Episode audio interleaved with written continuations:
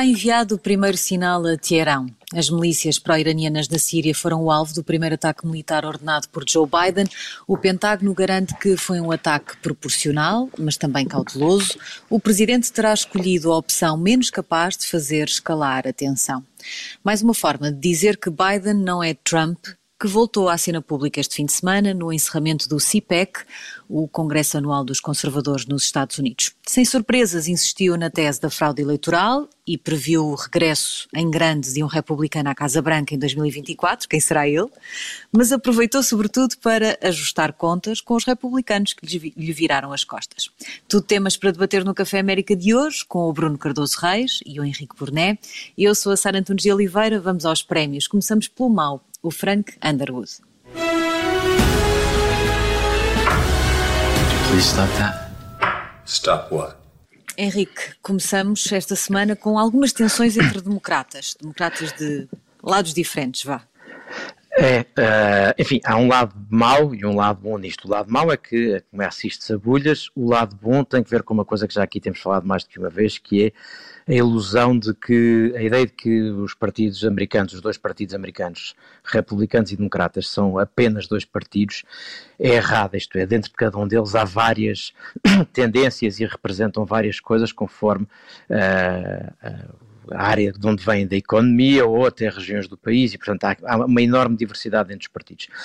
Duas recentes, duas tensões recentes são interessantes. Uma uh, tem que ver com uma promessa que Joe Biden fez. Joe Biden disse que assim que tivesse a oportunidade de nomear alguém uh, para juiz do Supremo Tribunal, leia-se assim que alguém saia ou uh, morra, porque uh, são inamovíveis. Essas são as duas únicas formas, ou, ou, ou, ou sai ou morre porque são inamovíveis uh, Joe Biden disse que iria nomear a primeira mulher negra para o Supremo Tribunal. Até aqui, uh, enfim, foi uma declaração feita durante a campanha. Há dias, segundo o New York Times, houve uma reunião na Sala Oval em que esteve Biden, esteve Kamala Harris e estiveram alguns congressistas, entre eles uh, aquele que é considerado Jim Clyburn, que é considerado o, mais importante congressista afro-americano. E segundo o New York Times, terminada a conversa sobre que tocou o tema do, do Supremo Tribunal, à saída, o, este Jim Clyburn foi ter com Kamala Harris e foi-lhe dizer: Bom, houve ali um assunto que não falámos, mas eu tenho uma ideia de um nome para quem é que devia ser a próxima, a primeira nomeada para o, o, o, Supremo Tribunal. E então sugeriu uma, uma juíza, Michelle Childs, que tinha, segundo ele, três características muito positivas. Era afro-americana, vinha da Carolina do Sul, que era um estado importante uh, para o, o presidente Joe Biden, e questão para ele fundamental, não vinha das universidades da Ivy League, não vinha das escolas de direito tidas como sendo uh, da elite. E isso para ele era muito importante porque vinha de uma escola pública. Isto tem que ver, enfim, tem-se assistido noutros sítios a uma discussão uh, dentro dos, dos democratas. Isto não é só uma preocupação dos democratas de quererem promover uh, pessoas com origens mais modestas ou com percursos mais humildes, mas tem que ver com outra preocupação dos democratas, que é a de que os republicanos, sobretudo os republicanos em estilo Trump, se apresentem como o partido uh, dos, dos descamisados, não é? Dos, das classes mais baixas e, portanto, e consequentemente que os democratas. E abandonados. Exatamente, e portanto que os democratas fiquem com as elites, ou seja, mesmo que seja uma mulher afro-americana, se vier das universidades da elite, não cumpre os requisitos. E portanto esta é a primeira tensão que começa a surgir. Rapidamente dar conta de outra, uh, não muito, não muito original, portanto, não surpreende muito, uh, mas é uh, duas áreas que são importantes, no, no duas, uh, enfim, duas, duas sensibilidades importantes no Partido Democrata. De um lado, o, os sindicatos, do outro, os ambientalistas, incluindo aqui os empreendedores, os investidores na economia ambientalista. E o que está em causa é que os, a ala sindicalista quer e tem exigido que as propostas apresentadas para investimento nas energias renováveis impliquem também algumas regras relativamente aos ordenados pagos a quem trabalha nessas energias, à obrigação do Buy American, e portanto um conjunto de constrangimentos que eles acham que têm que no fundo aproximar Uh, do, do, das regras que são impostas às indústrias petrolíferas, nomeadamente porque são indústrias onde.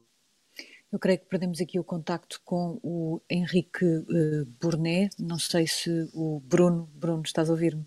Sim, sim. O Bruno ainda aqui está. Nós perdemos de facto o contacto com o Henrique Burnet, eh, em que ele explicava nesta altura eh, uma outra dimensão desta tensão eh, dentro dos democratas. A minha sugestão, Bruno, enquanto tentamos recuperar o contacto com o Henrique, é que sigamos aqui, até porque já tínhamos percebido a ideia do, do Bruno para este Frank Underwood. Eu também tenho aqui outro, uh, uh, Underwood, que tem a ver com o governador uh, Cuomo, governador do, do, do, estado de Nova York, por causa da polémica em que ele está envolvido, e eu escolho para Underwood não propriamente por causa da da questão em si, até porque nós ainda vamos perceber exatamente o que é que aconteceu e está uma investigação a decorrer, mas por duas razões. Primeiro, pela resposta de Cuomo uh, a algumas daquelas alegações, ele em relação a uma a assessora, aliás, que o deixou mais recentemente, uh, deixou mais recentemente trabalhar com ele e que, e que é transferida na sequência das queixas que fez em relação a ele. Ele enfim, não, não, negar nada daquilo e depois dizer que não se tinha percebido de que o comportamento dele podia ser interpretado daquela forma, acho difícil que depois de tudo o que aconteceu nos últimos anos e o movimento Me Too, que eh, uma pessoa Onde é que ele estava a morar, não é? Parece certo, que era Nova York. Não se tenha percebido de que perguntar eh, detalhes da vida sexual a uma assessora ou, ou perguntar-lhe se ela tem saudades de um abraço e se teria uma relação com um homem mais velho, uh, que isso poderia ser, vá lá, interpretado de facto onde é que nós andamos com a cabeça, uh, esta gente também pensa qualquer coisa, uh, enfim, bom. Mas além disso, pela incoerência das posições, porque isto acontece, há já três mulheres a falar sobre isto, uma delas diz mesmo que foi beijada à força por Cuomo, que ele tentou beijá-la, e se isto fosse há uns cinco anos, nós já tínhamos uma data de democratas a rasgar as vestes. E não estão. Uh, já tínhamos uma data de democratas uh, a pedir o afastamento de Cuomo e não estão. Uh, e é interessante olhar para isto e pensar Uh, reparem, mais uma vez, eu não estou a falar sobre a veracidade das alegações, não tem nada a ver com isso, mas também não era esse o debate uh, há cinco anos. Exatamente, Bastava que houvesse esse tipo de coisas para, para, para, vermos este movimento. E agora não aconteceu aquele, nada. Aquele senador, aquele senador Wal Franken, que, que era humorista, ainda por cima tinha essa desculpa, não é? Antes, antes, para fazer disparates, não é? Portanto, era um humorista e, e, e, com base em duas acusações em que as pessoas acharam muito claras que tinham sido episódios relativamente isolados e, e em que eh, claramente ele estava a fazer uma piada que, que não tinha grande piada ou que, foi, ou que foi considerado inconveniente, por, mas isso foi suficiente para ele ser afastado do Senado. Não é? Aqui temos claramente uma relação laboral, quer dizer, com Uh, em todo este contexto, de facto, uh, agora nós temos este problema, não é? Mas isso este, foi suficiente tipo, para, para ele ser afastado ele do Senado, mas, é? mas outras pessoas uh, que apoiaram essa saída dentro dos, de, dos democratas, por exemplo, Gillibrand,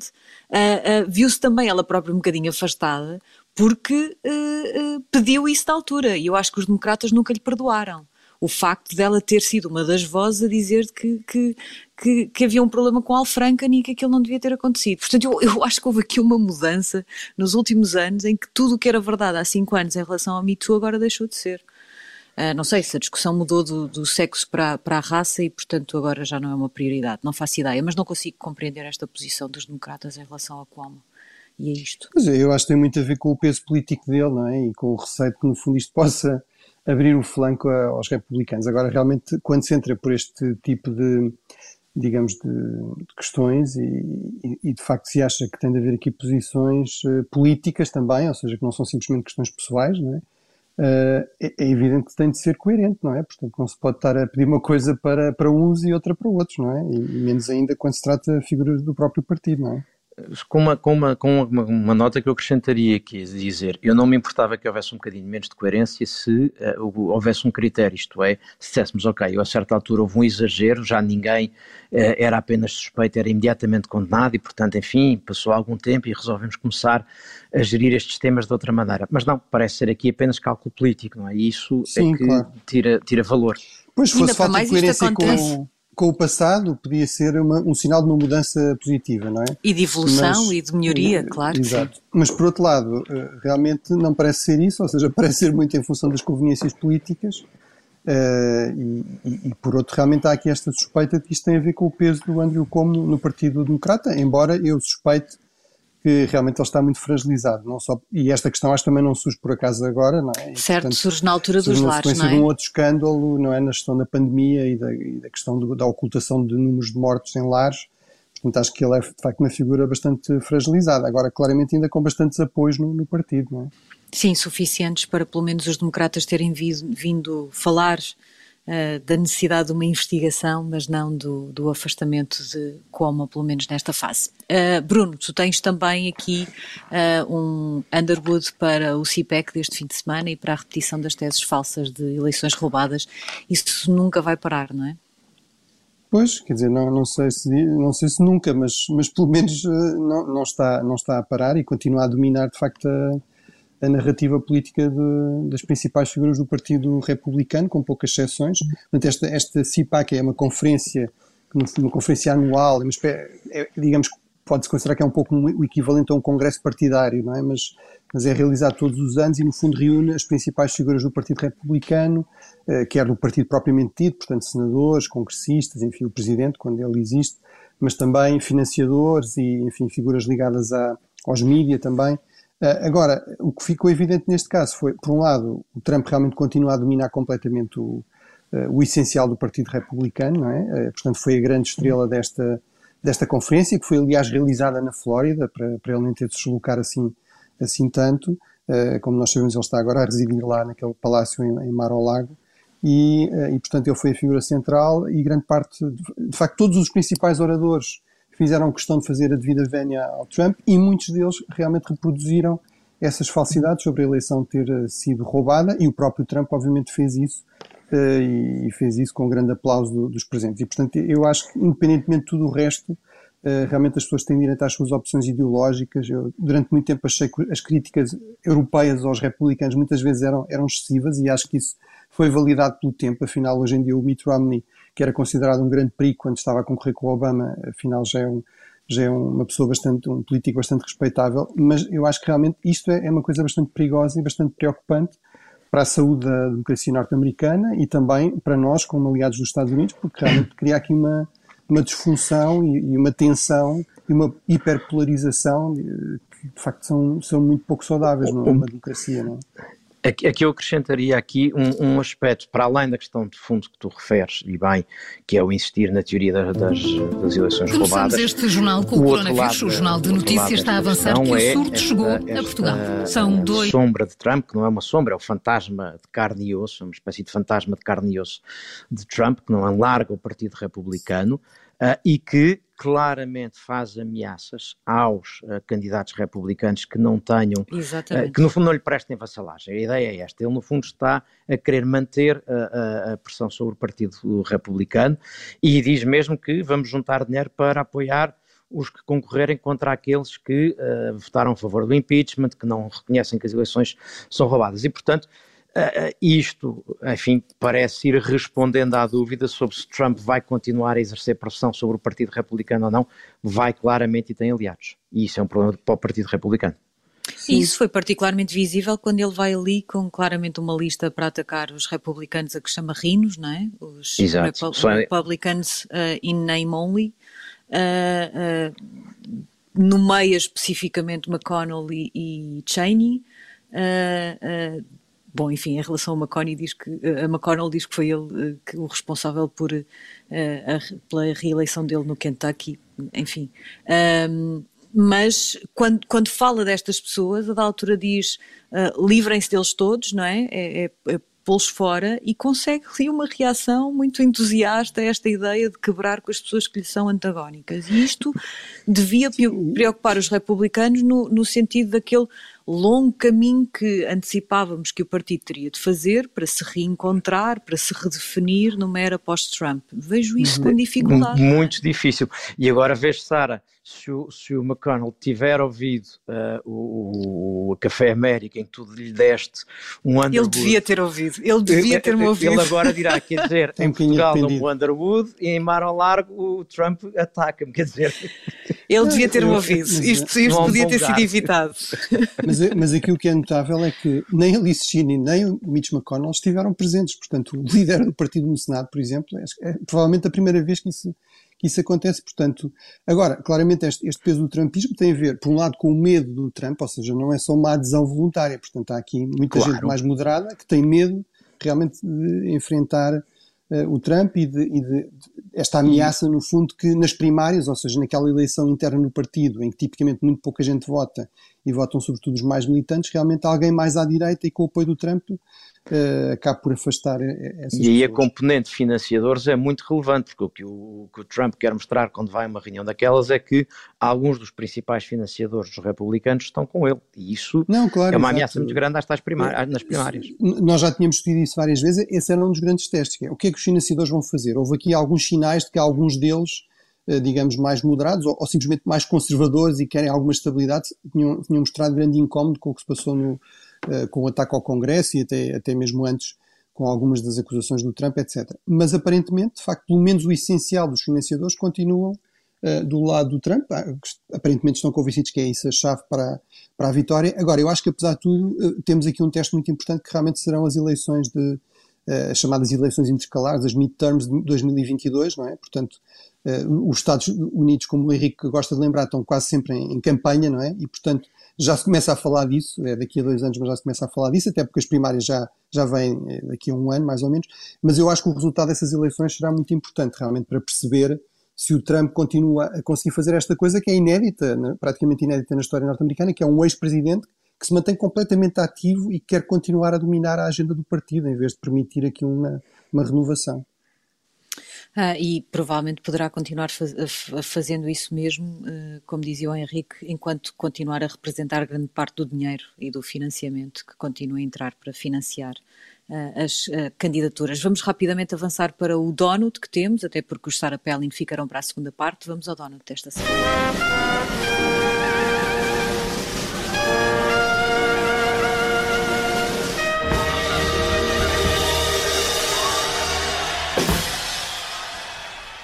Henrique, eu tenho alguma dificuldade em ver coisas doces em impostos, mas tu conseguiste. É, eu também, eu também. E, e, por isso começo por dizer que não é na questão dos impostos que está a coisa doce, é no ah, gesto. ok, ok. É sobretudo no gesto. Eventualmente pode ser na, na, questão dos impostos. Resumindo muito rapidamente, temos apenas um minuto.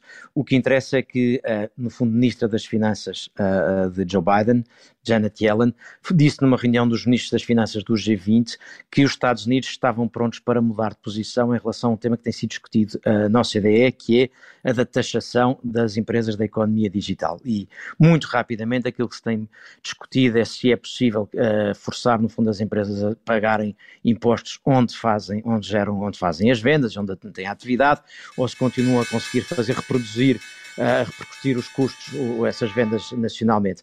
Durante o período de Trump havia a promessa de que havia uma espécie de ponto seguro e, portanto, poderiam sempre escolher os Estados Unidos.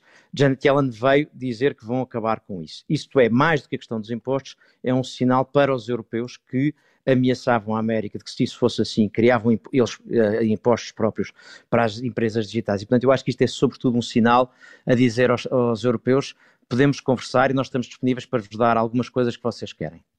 É uma abertura que será fundamental até no reativar das relações normais entre os dois lados do Oceano Atlântico. Vamos a um intervalo, voltamos já para a segunda parte.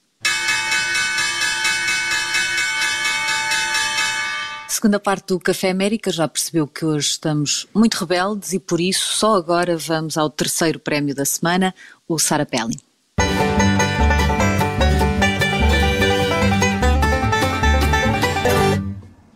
Bruno, um Pelin para um disparate relacionado com um número com muitos zeros. Sim, eh, como nós sabemos, os Estados Unidos estão a preparar-se para aprovar eh, um plano de recuperação quase 2 trilhões de dólares, que é um número colossal, é quase 10% do, do PIB norte-americano. Eh, Isto é o segundo plano, não é? O Presidente Obama aprovou um, um plano também em 2020, portanto, no ano passado, de quase um trilhão. Uh, e, e, portanto, eu acho que uh, isto tem gerado alguma discussão em torno da questão do, do perigo de gerar aqui um risco de inflação, de regresso, no fundo, ao, aos anos 70 e àqueles picos de inflação que Portugal sofreu, mas que sofreu também grande parte do, do, do Ocidente. e realmente eu acho que é difícil saber se é assim ou não, ou seja, de facto, nós habituámos durante várias décadas, a partir dos anos 80, de facto, a uma, uma inflação muito baixa Uh, mas, mas de facto acho que é legítimo perguntar se isso será realmente assim, por um lado tendo em conta o tamanho deste, deste programa de estímulo, é? e tendo em conta que de facto isto vai gerar aqui um, um enorme aumento da procura numa altura em que uh, há grandes problemas em termos da oferta e mesmo quando sair da pandemia há uma suspeita legítima de que há muitos negócios que, que terão problemas em realmente recuperar, provavelmente foram, for, acabaram por ser, por ser fechados pela pandemia, portanto acho que pelo menos no curto prazo isso, isso pode-se colocar e é uma questão que pelo menos deve ser discutida, enfim, quando temos o Bill Gates, que não é propriamente um, um republicano ultraconservador, não é? Alguém que, que acha que devia pagar mais, que ele próprio devia pagar mais impostos, uh, a dizer que este é um problema real, acho que devemos prestar alguma atenção. E por outro lado, acho que há aqui uma discussão até mais interessante e que também nos afeta a nós na, na Europa, enfim, no conjunto do mundo, que é, eh, no fundo, a ideia de que há aqui elementos estruturais de mudança, ou seja, que uma das grandes explicações destas décadas de inflação muito baixa foi a entrada da China e de 1,4 bilhões de pessoas a ganharem salários muito baixos na economia mundial, Uh, e, portanto, isso levou aqui a um efeito de, depressivo, no, fundo, sobre, sobre os salários, mas também sobre a inflação, um aspecto mais positivo, outro mais negativo, mas que agora que, de facto, a China está cada vez a, a tornar-se uma economia normal, mais desenvolvida, em que os salários estão a aumentar muito significativamente na China, uh, que, uh, enfim, que isso vai mudar aqui a equação. Pode-se pensar bem, há a Índia, há outros, há, há, há, há centenas de milhões de, pessoas em África que praticamente não, faziam, não fazem parte da economia, digamos, formal, pelo menos. Portanto, pode ser que isso não seja assim, mas acho que são, vale a pena ter esta discussão e, e, ter bastante, sobretudo, bastante mas atenção. Mas parece que há uma alternativa a, este a estes 1,9 bilhões? Eu acho que, sobretudo, eh, havia, eh, há que haver aqui uma preocupação grande. Enfim, eu, no caso da Europa, acho que eventualmente nós estamos a ter preocupações excessivas eh, e a ser, se calhar, não suficientemente ambiciosos no estímulo. Acho que aí sou mais keynesiano. Nos Estados Unidos, eu acho que realmente é, este montante tão grande, acho que é muito importante garantir que é, que é bem gasto e que não é gasto todo de uma vez, vamos dizer assim. Ou seja, acho que é importante de facto haver aqui um estímulo de curto prazo, mas garantir que uma parte importante deste dinheiro é, é realmente gasto em, em, questões de, por exemplo, problemas de infraestrutura, de mobilização de infraestrutura que, que, que, os Estados Unidos têm há, há bastante tempo, eh, com, começando com estradas, comboios, etc., e, e, que seja aplicado ao longo do tempo, não é? E, portanto, não tudo de uma vez. Acho que pelo menos esses cuidados era importante ter. Henrique, tu também tinhas aqui um pelin para um disparate que tinha a ver um bocadinho com isto, mas na é, parte exatamente. dos impostos. É, é, é mais ou menos a continuação, portanto, à exceção do Bill Gates, como o Bruno referia, nem todos os empresários são como Bill Gates e um dos diretores da US Chamber of Commerce, que representa uh, os empresários americanos, já veio dizer que acham tudo muito bem, esse dinheiro todo para gastar é lindamente, é preciso uh, investir muito uh, em infraestruturas, em financiar a investigação, promover a energia verde, tudo isso é muito bonito, mas não se lembra de aumentar os impostos lá mais para a frente. Uh, o meu ponto no disparate é, uh, o Bruno levanta a questão de não é muito fácil garantir que se põe este, todo, este dinheiro todo na economia e que depois não há uh, inflação, e eu diria, não é muito fácil garantir que se põe este dinheiro todo na economia e depois não há mais impostos. É, sim, é, de facto é uma ponderação que tem de ser feita entre é, essas duas coisas. Eu tinha aqui um pelin muito rápido, para não levar aqui muito tempo com isto, mas só porque fiquei meio banzada com isto. Uh, uh, o, o, poema que Amanda Gorman, aquela uh, poetisa, leu na tomada de posse de Joe Biden, estão a lembrar-se dela e a lembrar-se desse poema, ia claro. ser traduzido nos Países Baixos, mas a escritora escolhida para fazer a tradução para o holandês uh, recuou e desistiu porque foi criticada porque não é negra. Uh, e, portanto, eu, uh, enfim, eu nem sei muito bem como dizer isto, mas ela foi criticada porque um poema destes devia ser uh, traduzido por alguém como Gorman, como a própria autora, uma artista local, jovem e uma mulher assumidamente negra. Uh, e, e, esta escritora, que até ganhou já uma série de prémios, que foi escolhida pela própria Amanda Gorman, quero só sublinhar isto, foi escolhida pela própria Amanda Gorman, diz: Bom, eu uh, não tenho condições para fazer isto, se calhar. Nem foi isso, nem, não, nem, nem isso. É que a, a, a, rapariga sai a dizer: Bom, eu não quero ofender ninguém, eu, portanto, eu peço desculpa, é, é melhor não ser eu e depois a própria editora, que escolheu também ela própria, com Amanda Gorman, esta uh, uh, tradutora, esta escritora, para fazer a tradução, vem, vem agradecer, reage dizendo obrigada por esta sua decisão.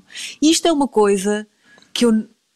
Olha, Sim, faz-me lembrar nós... a revolução cultural maoísta, é, realmente a autocrítica, pedidos de desculpas públicos. É uma coisa inacreditável. É, é, é, inacreditável é evidente que, que, as preocupações com, com, a diversidade e o racismo são, são questões muito sérias. E, Como é evidente, e, mas nós já estamos para lá disto. Agora, merecem uma resposta séria, não é? Merecem uma resposta estamos. séria. E, e perceber-se que este tipo de postura, por um lado, ela própria, é, é tá, se não é racista, anda muito perto disso, não é? Uh, portanto, tudo é avaliado em função da, da, identidade racial da pessoa, não é? Passa certo. a ser o único critério. Uh, e depois isso que é, além, além do mais, isso mina uma causa que à partida tem, tem, tem aspectos importantes e é, eu diria diria, para mim, pelo menos, é uma boa causa, não é? O combate ao racismo é sem dúvida uma boa causa. Agora, não, não vale tudo, não é? Como também não vale para combater a pobreza ou a injustiça ou o que seja, não é? É, é, que, é que depois isto vai, se não legitimar, pelo menos justificar, uh, legitimar não diria, mas vai justificar os discursos do, do lado oposto a dizer, pois, ah, isto é agora é não se pode dizer nada. Isto é tudo um disparate. Pronto, portanto, não há meio termo possível, não há sensatez possível, porque isto, isto, é, aos olhos de qualquer pessoa sensata, de um absurdo monumental, não é? Quer dizer, Sim, e uh, sobretudo uh, armas ao outro lado dizia, e ao outro é, extremo. Como eu, como eu li alguns, alguém dizia que, bom, o, o, hoje em dia alguém traduza Camões para inglês, é bom que seja Zarolhos.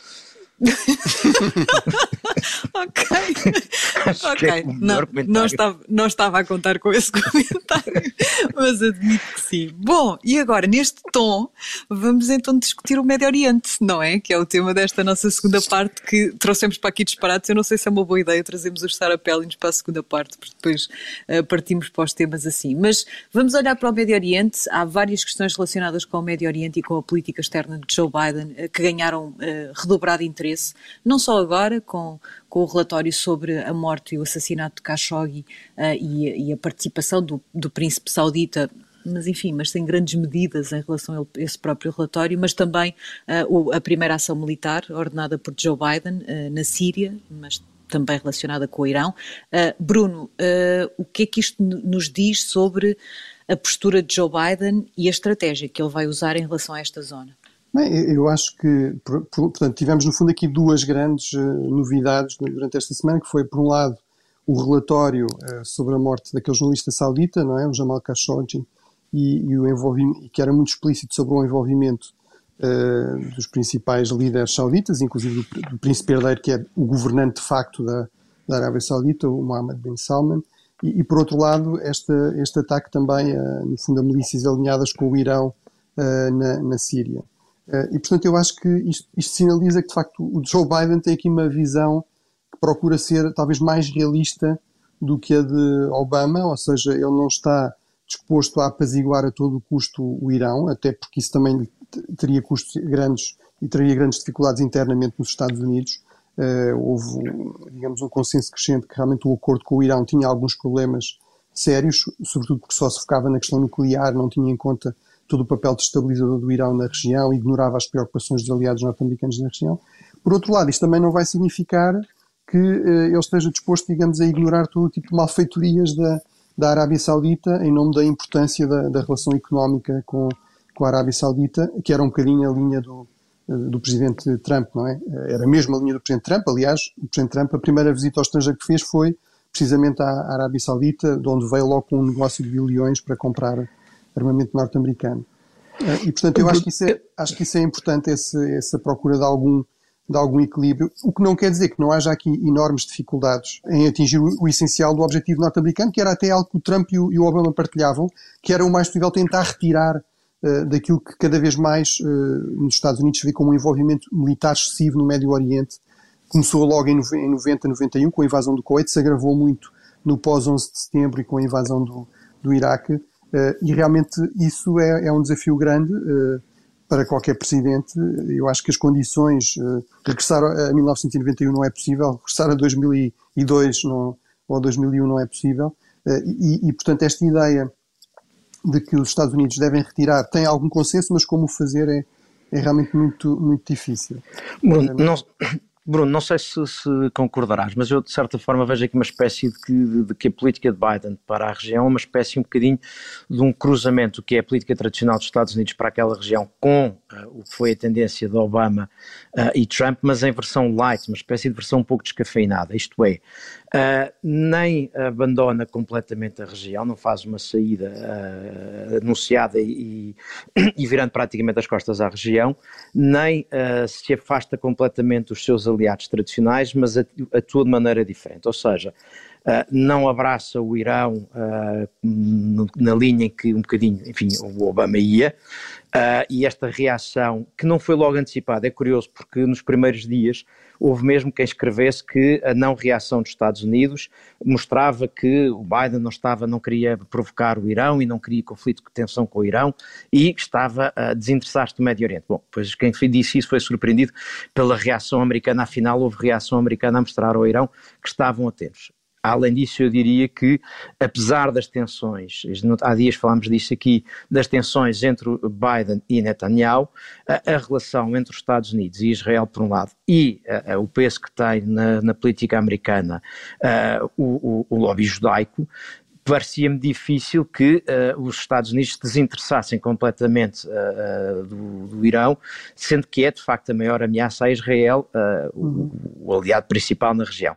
E por outro Sim. lado, em relação à Arábia Saudita, também é aqui uma versão um pouco descafeinada, isto é, deixa sair o relatório que diz aquilo que já todos sabíamos, e portanto não há ali nenhuma novidade, e faz uma espécie de pequenas sanções, um conjunto de pequenas sanções ao regime saudita, que, é, que, são, apesar de tudo, sanções e, portanto, diversos do que tinha sido o passado, mas eh, não, não penaliza verdadeiramente, eh, em particular, o, o príncipe que é o governador de facto, como tu dizias. E depois ainda houve uma tentativa. Quando nós falamos em pequenas sanções, já está tudo dito, não é? Nós... Sim, mas com um relatório deste, é. estamos a falar mas, em sançõezinhas. Não, não... apesar de tudo, quer dizer, há aqui um ponto que, que aliás, o, a administração Biden insistiu, que é, quer dizer, vamos lá ver, uh, o governo norte-americano não é uma agência de promoção dos direitos humanos. Aliás, nós vimos os problemas que no, no, no Médio Oriente esta ideia de que é muito fácil a uma potência externa promover a democratização do, de um país, não é? é? Derrubar um regime é relativamente fácil pela força, quando se é um país como os Estados Unidos. Agora, promover a democratização uh, é uma coisa muito mais complicada, como se viu no Iraque e noutros sítios. No Afeganistão, Portanto, por exemplo. E, e, e, e realmente, os Estados Unidos não sancionam líderes de países com que têm uh, relações diplomáticas normais, ou seja, uh, com que têm relações diplomáticas. Há sanções contra, contra a Rússia, mas não há sanções pessoalmente contra o Sr. Putin. Há, há, enfim, há sanções agora, por exemplo, em relação a Hong Kong, etc., ou, ou a Xinjiang, em relação à, à China, mas não há sanções que atinjam diretamente o presidente Xi, não é? Portanto, seria estranho que os Estados Unidos aplicassem um, um critério diferente em relação a um país aliado, Agora, apesar de tudo, é como diz o Henrique, eu, eu acho que de facto o Biden eh, tem aqui uma visão muito mais pragmática e muito mais realista do que quer o Obama, quer o, quer o Trump. O Trump tinha muito esta visão que era entregar tudo à Arábia Saudita e a Israel.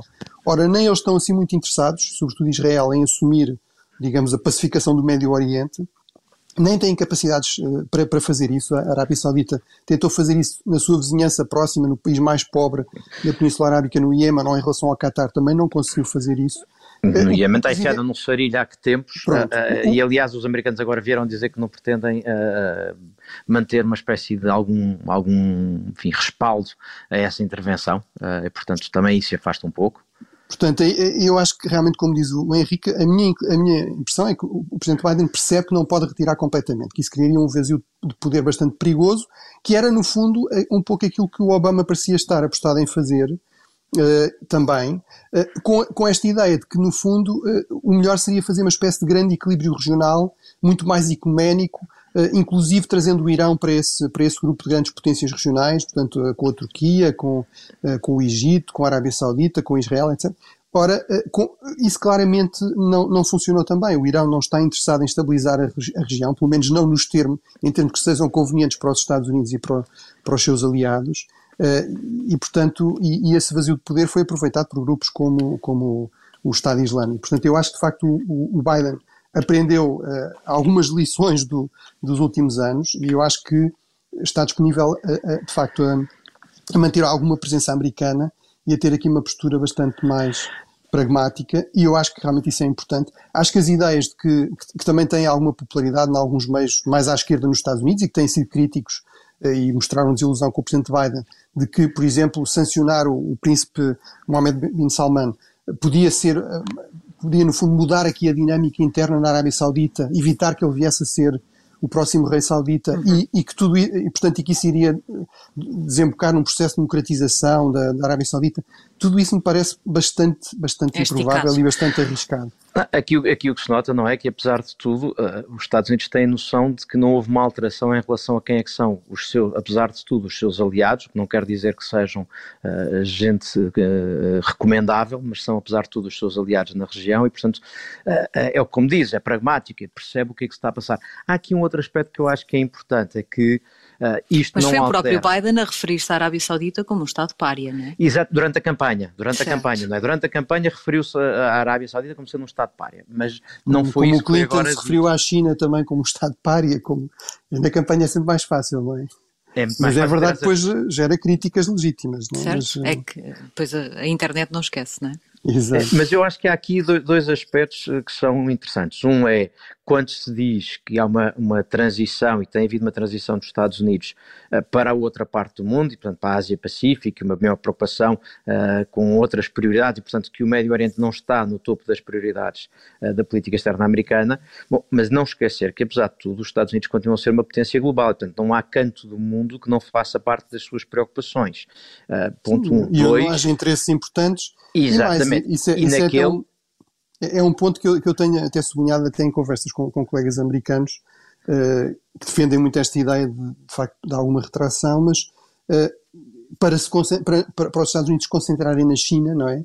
Ora, a China, a, a grande novidade da China é que a China é cada vez mais também uma potência global, que está cada vez mais presente em, em, em regiões do mundo onde não estava, inclusive na, na própria, nas próprias Américas, na América Latina é uma presença cada vez mais forte, mas também no Médio Oriente. Ora, os Estados Unidos podem dizer, bem, isso não nos interessa nada, não é um problema. Agora, se, se, se dizem a ascensão da China é muito preocupante, é um rival estratégico, nós temos de lidar com isso, não, os Estados Unidos não vão lidar com isso eficazmente só indo para, para a vizinhança da China, não é? Exatamente. Quando a China está cada vez mais a deslocar para Exatamente, tornando-se uma, tornando uma espécie de potência regional da Ásia-Pacífico, enquanto a China se assume um papel mais global. global. Esse é um aspecto. Claro. Agora, há outro aspecto, um que me parece importante, isso é um bocadinho a ponto que nós às vezes fazemos aqui, inevitavelmente porque estamos do lado cá do Atlântico, que é Uh, o, o, a saída dos Estados Unidos, esse é um aspecto que parece importante ter presente, é que a saída dos Estados Unidos, mesmo não seja total, mas algum uh, menor, alguma menor atenção dos Estados Unidos ao Médio Oriente, não quer dizer, eu diria mesmo